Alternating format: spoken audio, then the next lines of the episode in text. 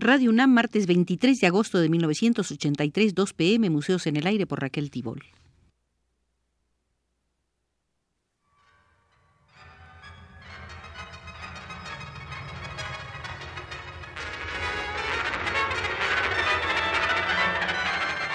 Museos en el Aire.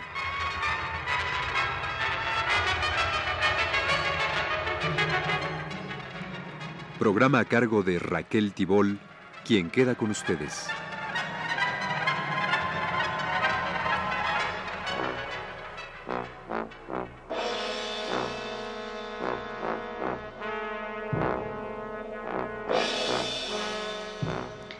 El pasado martes hemos iniciado la visita al Museo de la Liga de Escritores y Artistas Revolucionarios, La LEAR, y ahí nos hemos concentrado en el congreso que la LEAR convocó en el mes de enero de 1937. Hoy continuamos esa visita. En el congreso hubo dos cuerpos de resoluciones, las de carácter internacional y las de carácter nacional. Veamos las internacionales. 1 estimando que la creación de los valores culturales en toda su plenitud requieren la existencia de un régimen social esencialmente justo y que su advenimiento solo será posible por la acción organizada de las masas oprimidas del mundo, los escritores y artistas están en el deber de solidarizarse con las aspiraciones y luchas de la clase trabajadora, poniendo al servicio de la misma su información técnica y su capacidad creadora. 2. En virtud de lo anterior, los intelectuales deben mantener una constante vigilancia. Los intelectuales deben mantener una constante vigilancia frente al panorama social para denunciar todos aquellos movimientos que amenacen las conquistas del progreso social, prestando su adhesión real y permanente para combatir la opresión capitalista en todas sus formas y en particular sus injustas agresiones para los pueblos débiles y sus manifestaciones fascistas.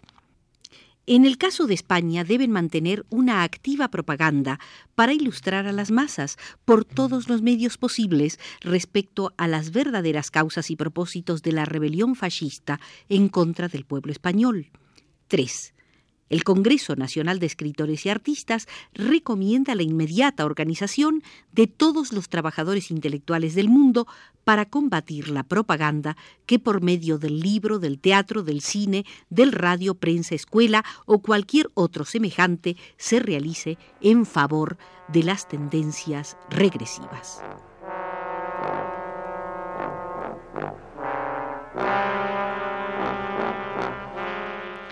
Las resoluciones de carácter nacional del Congreso de la Lear de 1937 fueron las siguientes. 1. Completa solidaridad con las masas, tanto con las del campo como con las de la industria y del Estado, contribuyendo a su unificación. 2. Defensa de las instituciones democráticas como oportunidad para la expresión de la voluntad de las masas y por constituir un arma contra el fascismo y la guerra imperialista. 3. Para defender, de acuerdo con el punto anterior, las instituciones democráticas deben los escritores y artistas cooperar en todas las organizaciones del Frente Popular. 4. Respaldo a la política popular progresista de los gobiernos que, como el del presidente Cárdenas, luchan por la independencia económica del país y por el mejoramiento efectivo de las masas. 5 intervención activa en los problemas vitales tanto de carácter técnico cuanto político y social, ya sea para criticar los errores o bien para coadyuvar en la resolución de aquellos. 6.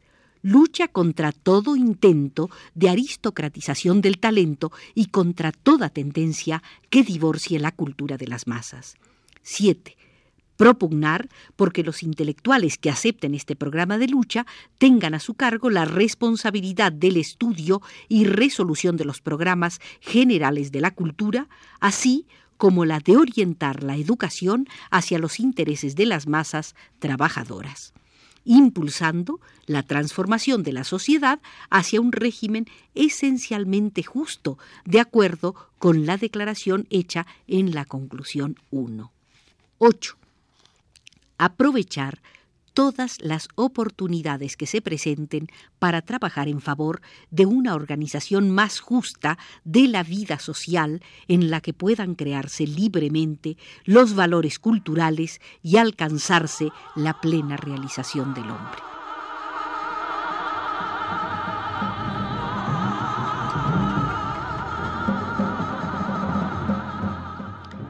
En ese Congreso de Escritores y Artistas del ALEAR en 1937 otro cuerpo de resoluciones enfocadas a objetivos más concretos.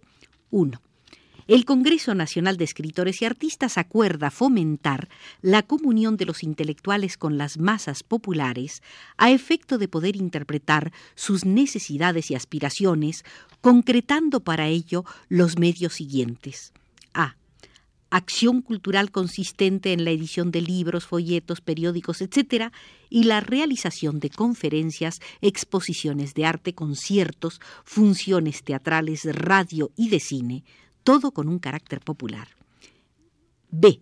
Estudio e investigación de las condiciones económicas y sociales dentro de las cuales se desarrolle la vida del trabajador, salario, costo de la vida, vivienda, salubridad, instrucción, etc. C. Participación activa en la lucha de las masas por sus reivindicaciones inmediatas y su definitiva liberación. 2. El Congreso afirma la conveniencia de difundir entre las masas populares, en forma adecuada y capaz de prodigar sus frutos, las esencias y las formas de la cultura universal y nacional, procurando que al hacer esto la estimación y presentación de las cuestiones nacionales atienda a las condiciones reales y especiales del país, pero enfocadas dentro de una concepción amplia y universal. 3. El Congreso acuerda combatir todas las manifestaciones que impliquen una regresión en el pensamiento y en la concepción social sobre las masas y los individuos, teorías racistas, chauvinistas, exaltación del supuesto papel progresista y creador de la guerra, etc. 4. El Congreso acuerda defender las libertades democráticas conquistadas y procurar la adopción de normas sociales más acordes con la realización plena del hombre. Tal defensa debe hacerse sobre todo de aquellas libertades democráticas que, como las de discusión, expresión y prensa resultan indispensables para el desarrollo de la cultura.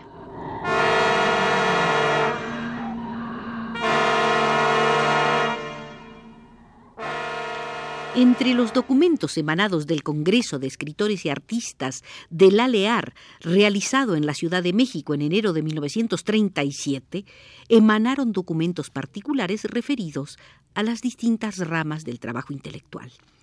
Detengámonos en el correspondiente a las artes plásticas. Decía, primero, un arte nuevo, realmente importante, solo podrá ser creado en el proceso de su integración al servicio de los intereses de las grandes masas trabajadoras, pues un arte que vive del favor burgués no puede servir sino a esta clase y todos los intentos individuales con sus valores parciales están condenados a fracasar. 2 estrechar los vínculos de los artistas con la clase trabajadora por medio de sus diferentes organismos sindicales y de lucha popular en escala nacional e internacional desde el punto de vista de sus intereses comunes. 3.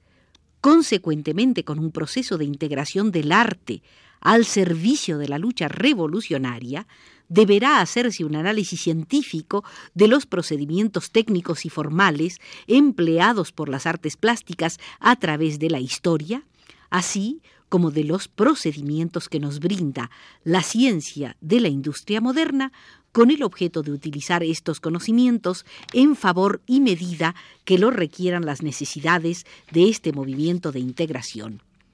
4. El artista en México debe agruparse atento a los principios ideológicos revolucionarios de la lucha actual, fundamentalmente contra el fascismo, el imperialismo y la guerra, y bajo un plan sindical en defensa de sus intereses profesionales. 5. Los artistas de México deberán solidarizarse con las luchas de los artistas en el extranjero por su reivindicación política y económica.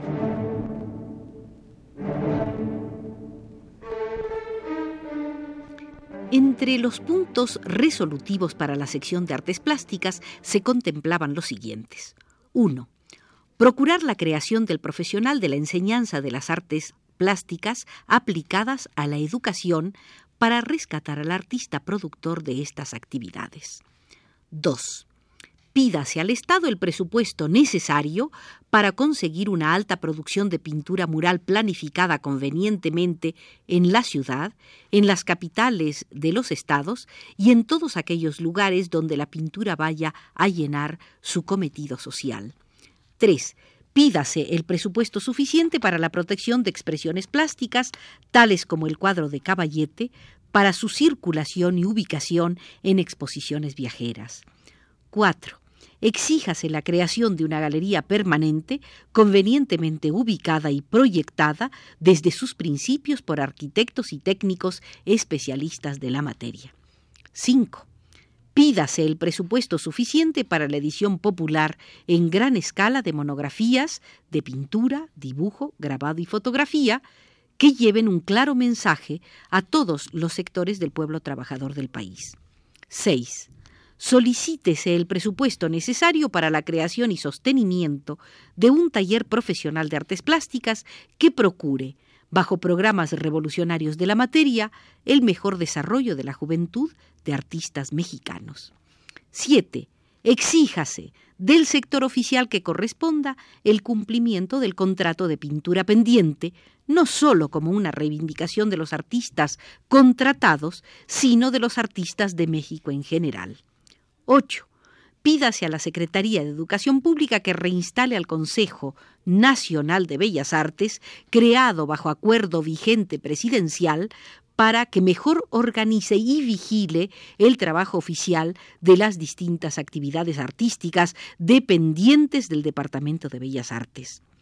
Solicitándose asimismo sea ampliado el presupuesto de dicho departamento pídase al ciudadano presidente y al ciudadano secretario de Educación la inmediata remoción del actual jefe del Departamento de Bellas Artes, señor José Muñoz Cota, por su comprobado desconocimiento del problema técnico del arte y falta de visión para su aplicación en escala nacional, por su absoluta ignorancia de los problemas específicos de las materias artísticas en la educación y por su obcecado propósito de estorbar a las organizaciones sindicales de ese departamento y las organizaciones de artistas revolucionarios. En las resoluciones referidas a las artes plásticas había un apartado particular relacionado con los trabajadores. Uno, Pídase la correspondiente contribución por parte de la clase obrera, organizada en sindicatos revolucionarios, del apoyo moral y económico del arte útil a sus intereses de clase. 2. Organícense exposiciones en los sindicatos y centros campesinos. 3. Instálense puestos permanentes de venta de monografías populares de pintura, grabado, dibujos y fotografía. 4. Tramítese la decoración de los sindicatos y contrátese la venta de cuadros a los mismos.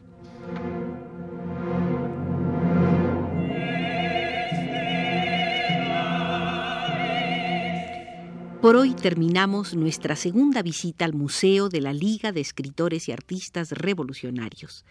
Les pido que asistan el próximo martes a la tercera visita. Por hoy nos retiramos porque así nos lo marca José Gutiérrez desde los controles.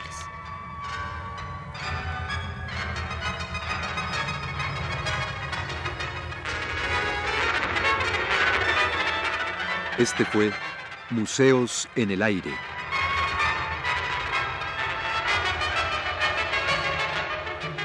El programa de Raquel Tibol que se transmite todos los martes a las 14 horas.